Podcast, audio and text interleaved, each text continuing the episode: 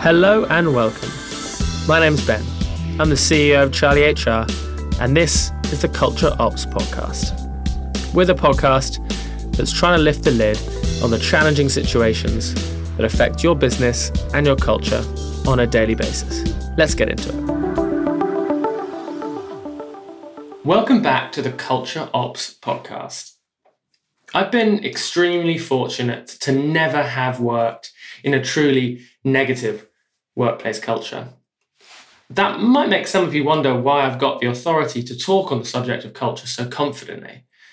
Well, the answer is, is that while I've not had that experience directly myself, I absolutely have experienced it through loved ones and people really close to me. I've seen firsthand the impact that a negative workplace culture can have on someone's self esteem, their confidence, and just their overall ability to enjoy life. Negative workplace culture is the reason we started building Charlie over five, year, five years ago. We, we wanted to create a business that could be a positive force for making work better in the world, an organization that would strive to set a better example.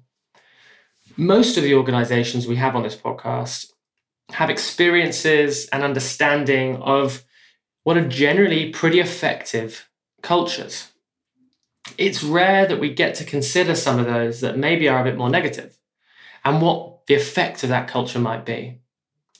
So, joining me to discuss that is someone that understands that subject um, in great detail. Gemma McCall, CEO and co founder of Culture Shift. Gemma, welcome to the show. How are you? Hi, I'm fine, thank you. Thanks so much for having me. Yeah, no, you're you're super welcome. And uh, where in the world are you? Are you in London or are you elsewhere? I'm near Ma- Manchester. I'm in oh. at home in Macclesfield today, but uh, we're based in Manchester. Jealous. yeah, it's good. It's a very exciting place to be, and somewhere that I literally always wanted to be. Like from when I was little, I'm from um, down south originally, um, but like in that whole uh, Oasis time, I was like, I want to be in Manchester, and uh, yeah, I've I moved up here when I was about nineteen and have never looked back. And you've got you know just like greenery and space around you, and you've got the, the peaks literally on your doorstep. Yeah, exactly, which is amazing, really amazing. Nice. Okay, yeah, very jealous. making me feel, um, you know, anxious about my small, my, my, small house in uh, South London. But that's not what we're here to talk about. Um, so, tell us a bit about Culture Shift and why you decided to start the business in the first place.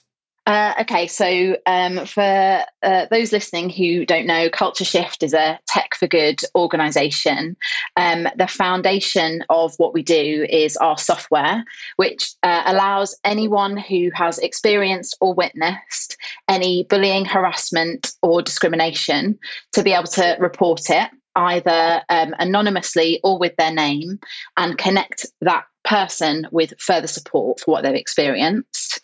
Um, we license it to organizations, and those organizations uh, can use the trend analysis dashboards within it um, to understand any negative um, trends that are happening uh, within the workplace and then take um, a real targeted approach to tackling those um, negative trends.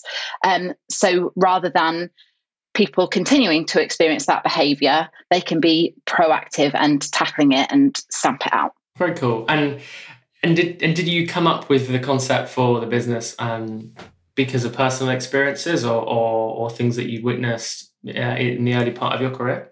So my uh, the reason why we co-founded the business is because we collaborated with the University of Manchester on a specific issue that was happening in higher education um, at the time, but but continues to to survive, unfortunately.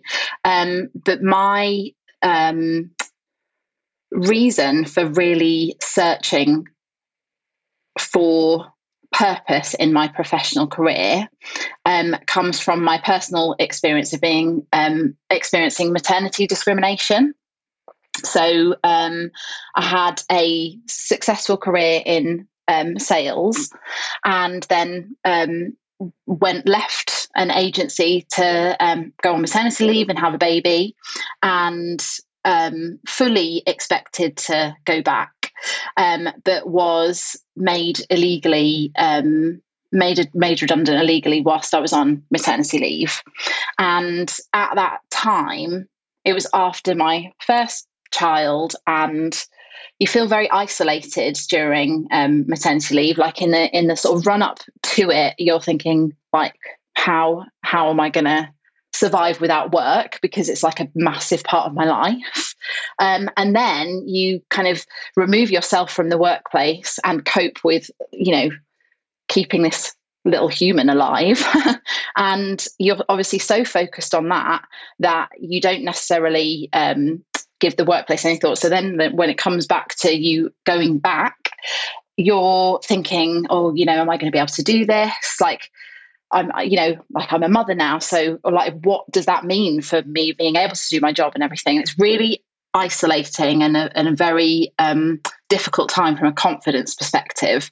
So, then when that happened, it was like a vote of no confidence and sort of really um, like it was as if them making me redundant was like a vote of no confidence and them saying, Yeah, we don't think you're going to be able to do this again either because you've gone off and you've become a mum now. So the first time, um, I then went back into the workplace full time, um, you know, uh, for a different job. And um, it was too expensive to uh, uh, go through a tribunal and everything. So I sort of chalked that down to experience, a horrible experience, but an experience. Then I had my second kid, and a similar thing happened. And I was like, this can't be me because by this point I'd obviously gone back to a successful sales career. And so I didn't have that like self doubt that I'd had the first time round. And I was like, this can't just be me. And by that point, um, the sort of world of the Insta Instamum had like exploded. And I started doing some research, and there was an organization called Pregnant Then Screwed that said nearly 70,000 women a year are made redundant whilst they're on mat leave. And so I was like, hang on a minute, this is not just me. And so that, like, that realization like ignited something in me. And i didn't know where my cause would land. But then when the work with uh, the university of manchester came along it was like i found it. I, f- I found it. And it was something that i like i became a change maker sort of in that moment. If that makes sense? Yeah it makes a lot of sense it, this is the topic of this is the topic of, of, of, what we're talking about today. But i would love to dig a bit further. Like, does an experience like that ever leave you?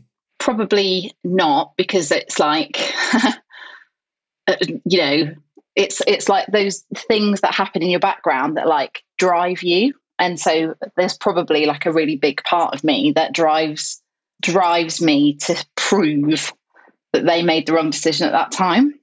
Yeah, so what I mean, it feels like you've feels like you've managed to take something which is like, yeah, incredibly negative, and and use that as fuel for your fire, and mm. and has and it's given you real purpose. Yeah, definitely. I think um, using that negative experience, but also um, my um, my first child is uh, my daughter, and um, I the the fact that she is a girl really drives me because I really have a thing sort of inside me that I want to change things for her. Like I want to change the world, you know, uh, for good for everyone, but I don't want her to experience that same discrimination just because of who she is. So that definitely also like drives me as well.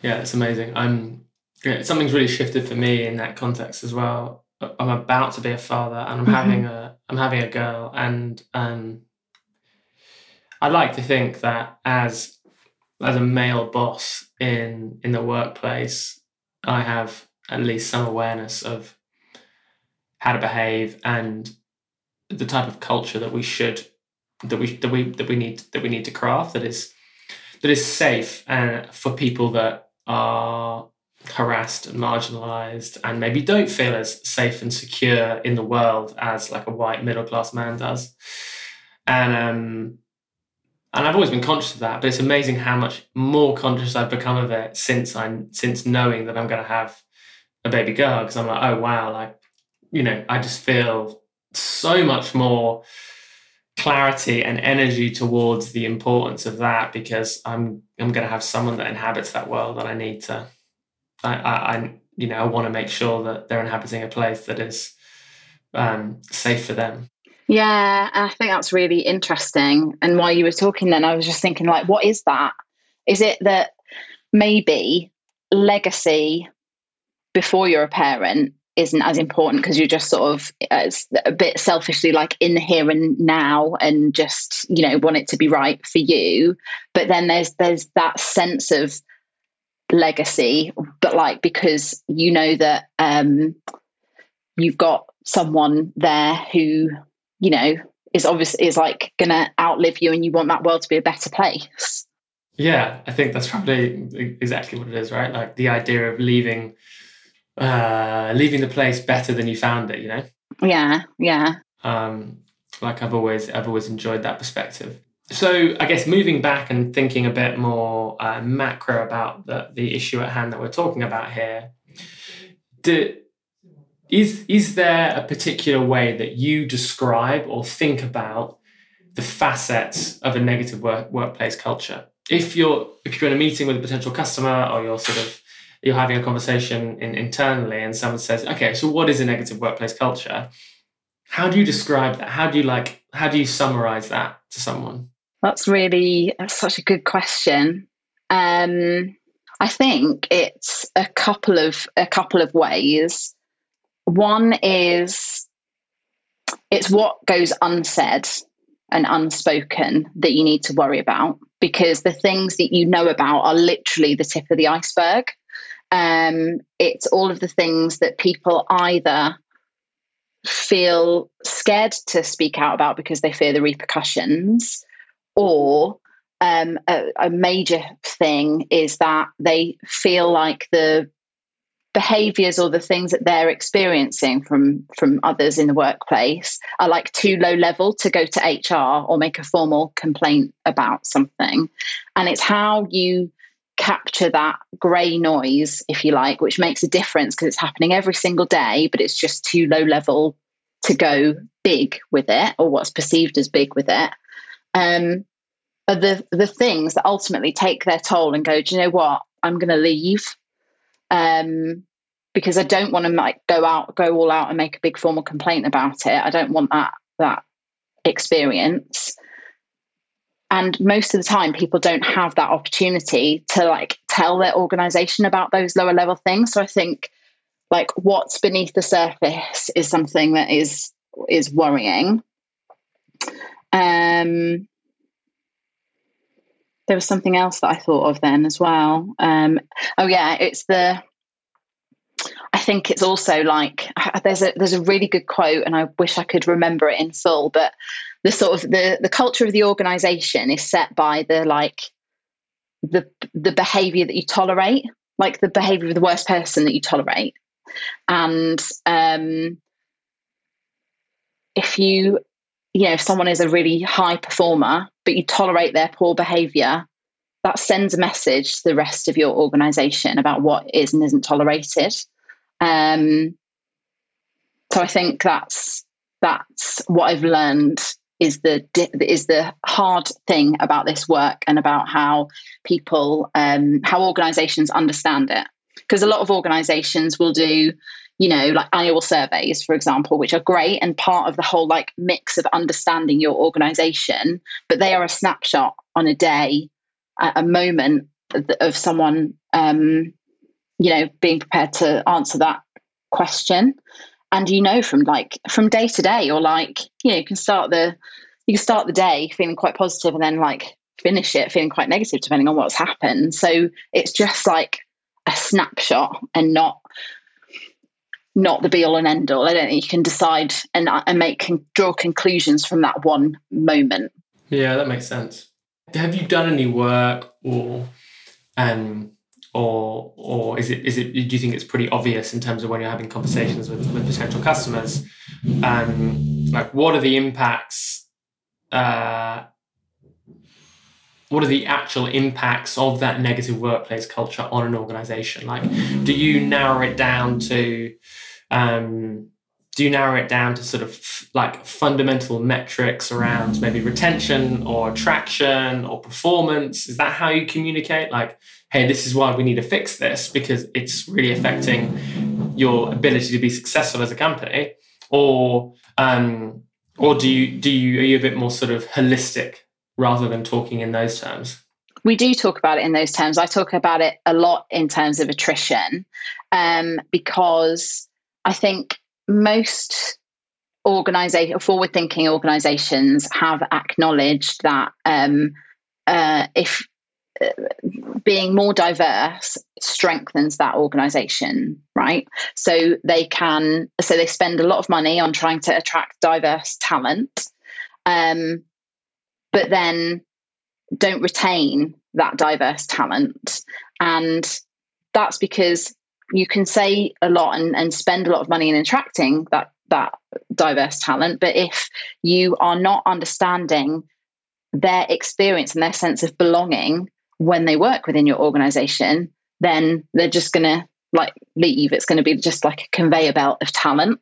Um, and so we I we talk about it a lot in terms of of that and also you know the sense of like presenteeism as well of uh, and things like that. And um you know people or or sickness levels and people you know calling in sick so uh, just just as a side note like across our platform uh, across like the network of um platforms that we've got um sunday night is the highest uh, time is the most used time for reporting um, and I think that's really interesting because I think that sort of it, it, that Sunday night blues isn't just like a theoretical thing. Like at Culture Shift, we see that in the data that that is a moment where people decide, actually, do you know what? It's the start of another week tomorrow, and I'm really feeling shit. So this is finally the time that I'm gonna I'm gonna say, tell the organisation about what I've experienced. That is really interesting because I sometimes wonder, like, do you think organizations are actually aware of the culture they've created? Yeah. Like, are, are, customers and people that you work with often surprised? I don't know. I can't imagine that this kind of stuff is happening our, in our organization. Or do you think there is an awareness? I've worked with organizations where um, they've known that there's a problem in one area, and then uh, so so it went live, and the data proved that yes, there was a problem. But then they've also been uh, surprised that actually there was a hidden problem in another department that they weren't aware of. Um, so, and that was just in one organization. So it was like confirmation of something that was happening in one area of the business and a surprise in another area of the business. So it was maybe the problem. The ne- the problem was a bit more deep rooted than than they than they realized. Yeah, yeah. And do you think that's because, like you said, a culture sets itself on the lowest common denominator of what you tolerate? And so if pe- if other people see that actually that is tolerated, then they're like, well, I can I can, you know, it doesn't doesn't require anyone to be better um, because they're seeing it being tolerated in maybe other departments or across other functions. Hmm, I don't know. I think it's more um, the weight that organizations put on the number of formal complaints about something. So uh, they would they would use formal complaints as a measure of like what's happening. Whereas like i said before it's like the hidden stuff that people don't feel is enough to go and make a big formal complaint about. Um, that is um, so, so that that sort of using that metric of oh well we don't have many complaints about bullying so we haven't got a problem is like a red that's dangerous because actually um, it's that could signal a few different things like um, so it, so as i said before you can so this isn't the start of a formal complaints process if you report through our system. It is um, access to support for what you are experiencing. So um, if generally what we see is a in year one a high level of anonymous reporting and a lower level of named reporting. And then if the organization are getting the sort of feedback loop right you should see that shift to fewer anonymous reports and more named reports because the trust is building within the organization. Um, if you don't see any reports at all, then that doesn't say that there's isn't a problem. It's more of a sign that the the trust levels in the organisations are so low that they don't even trust that it's going to be safe for them to report anonymously. Um, so I think that's that's quite interesting. But formal complaints are just like the like I keep saying, just the tip of the iceberg, really. And is that is that kind of the the, the journey that you're trying to take organisations on, which is like let's try and get away from thinking about formal complaints as a measure for like you know uh, really negative behavior in an organization and actually give people the platform uh, the technology to report this stuff uh, on a more ad hoc and in the moment basis where there maybe isn't that formality attached to it.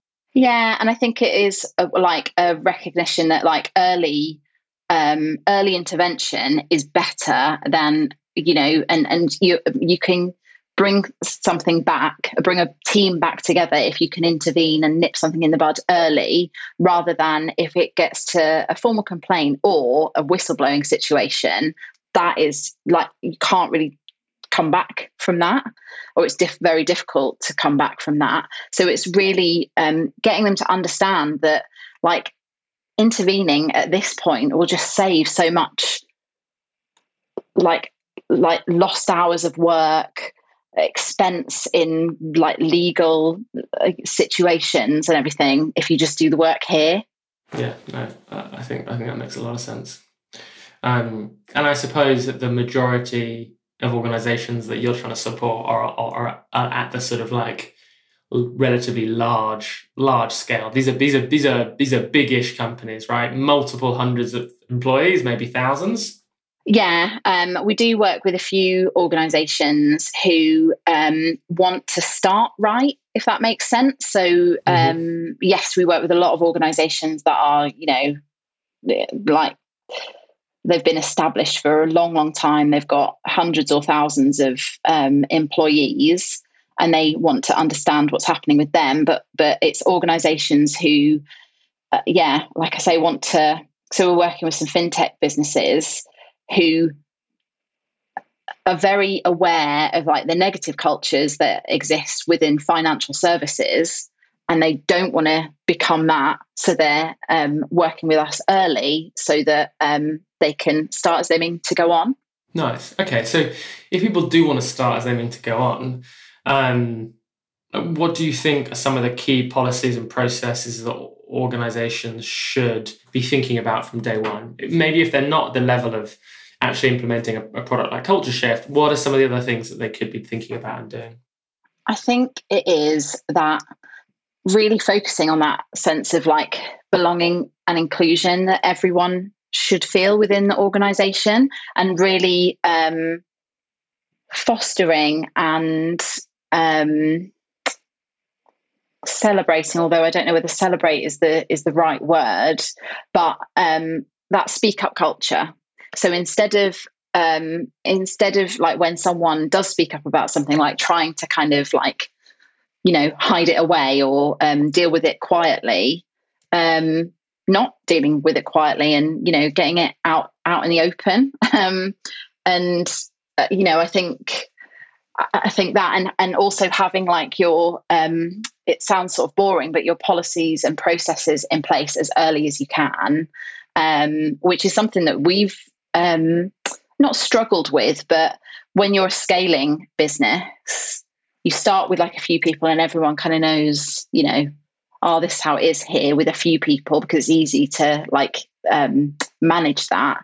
But then you you scale and grow quite quickly, and you're like, oh, wait, we haven't got our we haven't thought through what would happen in that situation.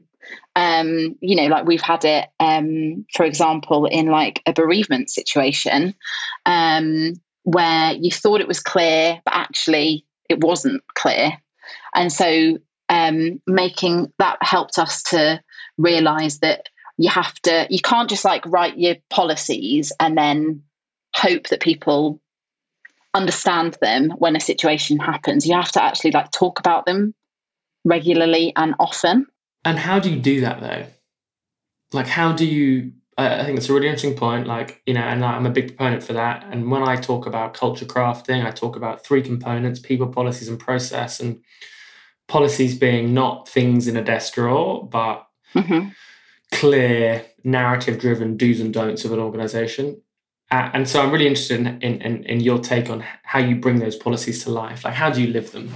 So we are we are like this having a constant like watch on this at the moment. Um, but what we're trying at the moment so uh, there's nearly 30 of us now at culture shift and we have a all hands meeting uh, every month uh, where we talk about like what's happening um, in terms of like the product the um, the sales and the marketing uh, and that side of the business. But then we also take a moment to go right do you understand like what benefits are here and talk about a benefit because people like really I think you know when you're going into an organization, you look at what the benefits are, and then you quite quickly forget about all the benefits that are available. So we we talk about those on a rotating kind of um, basis, and um, like use use those moments as well to talk about like different policies and like what they mean and what um, is available and signposting people to them as well because people forget even where they are.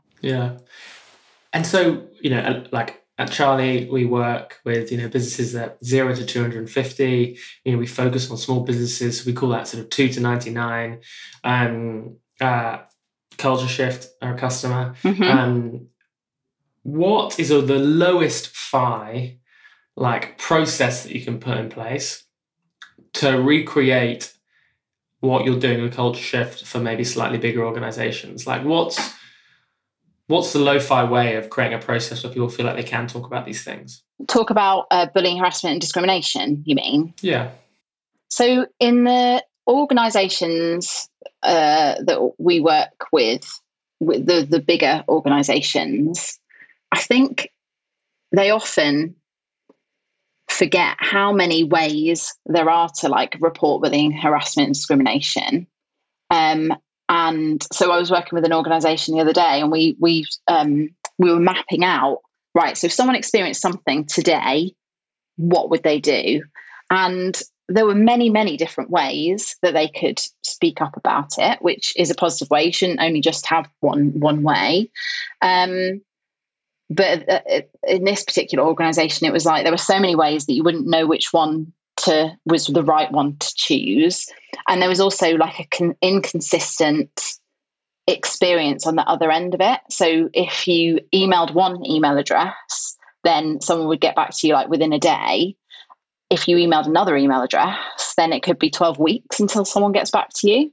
So like understanding if someone has experienced something like what can they do about it and getting that like consistent framework for responding to it.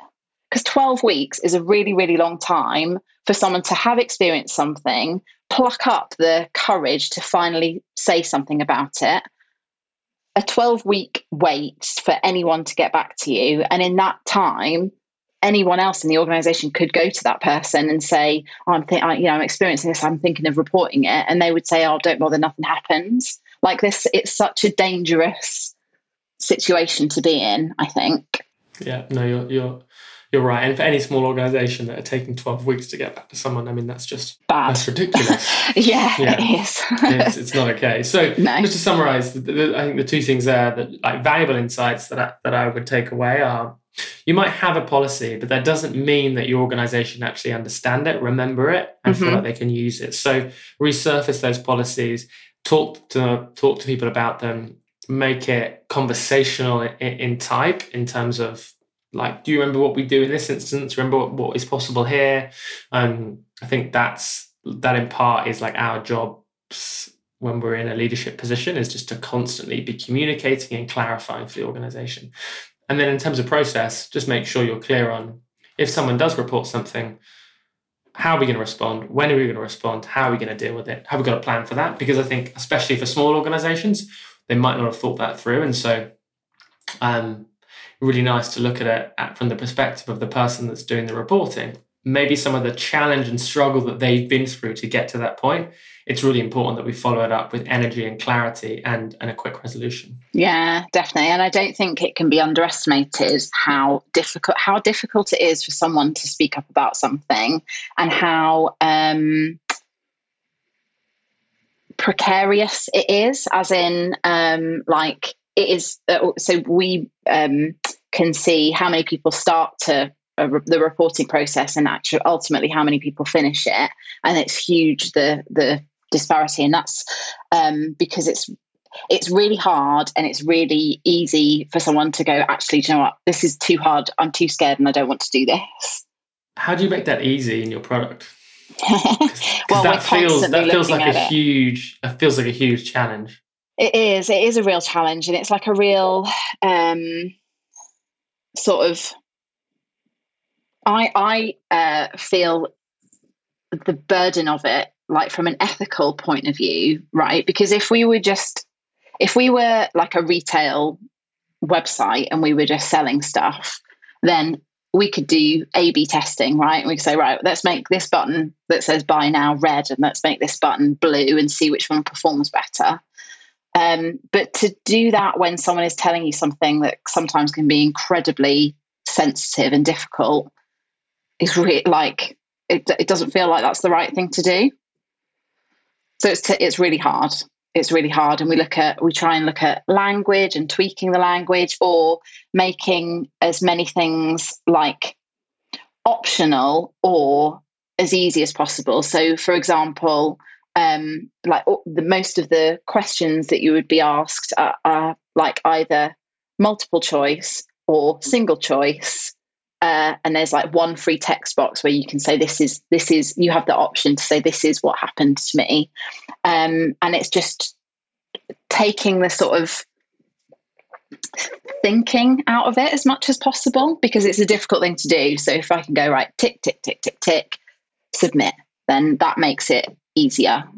Yeah that makes a lot of sense. Um final question then we're going to wrap up but mm-hmm. I, think I think when I think about culture, I often think about like the, the role that leadership play in this. And so I love like final words of advice for leaders and the responsibility that they have to um, to ensure that mm, situations like we've just been describing are dealt with in the right way. Like how how should leaders show up when it comes to um, uh, supporting this type of work in an organization? Um, I think it comes to I, I, think as a leader that one of the most the two most important things are vulnerability and transparency. Um, so I think um, I try and talk a lot about like the things that I'm concerned about, or um, or you know that my own sort of uh, like doubts that I'm having or difficulties that I'm having. So so like I have to do a lot of public speaking and I find that really difficult. But when people watch me speak, they say that they that they it must be easy for you. And so I sort of try and talk a lot about how it's not and you know reassure the team that I'm very very very nervous when it comes to public speaking to try and help them you know not think that I'm like perfect or anything like that. Uh, and transparency, I think, is really key as far as you possibly can be, as much as you can be. Let everyone know what's happening so that kind of um, rumor mill doesn't um, get get going. I think. Nice. Um, Gemma, thank you so much for spending time with us today. Um, if people want to understand uh, the work that Culture Shift does and um, get a bit closer to you, where should they go? They should go to culture-shift.co.uk. Very nice. Um, uh, like the work you're doing is incredible, and uh, hearing your backstory, hearing how you got there, um, was just uh, was really special, and I appreciate you sharing that with me. Um, organizations that have purpose behind them they just they just hit different, right? And um, it, it it really it really shows how much you care about what you're doing. Um, so thank you for joining uh, us today, and I hope that we get to have you uh, on the show again soon. Thank you so much. I really appreciate it. Awesome. Um, and as ever, I've got to thank Mel, our producer behind the virtual glass. To all of you for listening along, we appreciate you as ever. Um, please go forward and, and, take some of this advice and some of this wisdom from Gemma. Um, we look forward to seeing you again soon. I've been Ben Branson Gately, your host, and this has been the Culture Ops Podcast.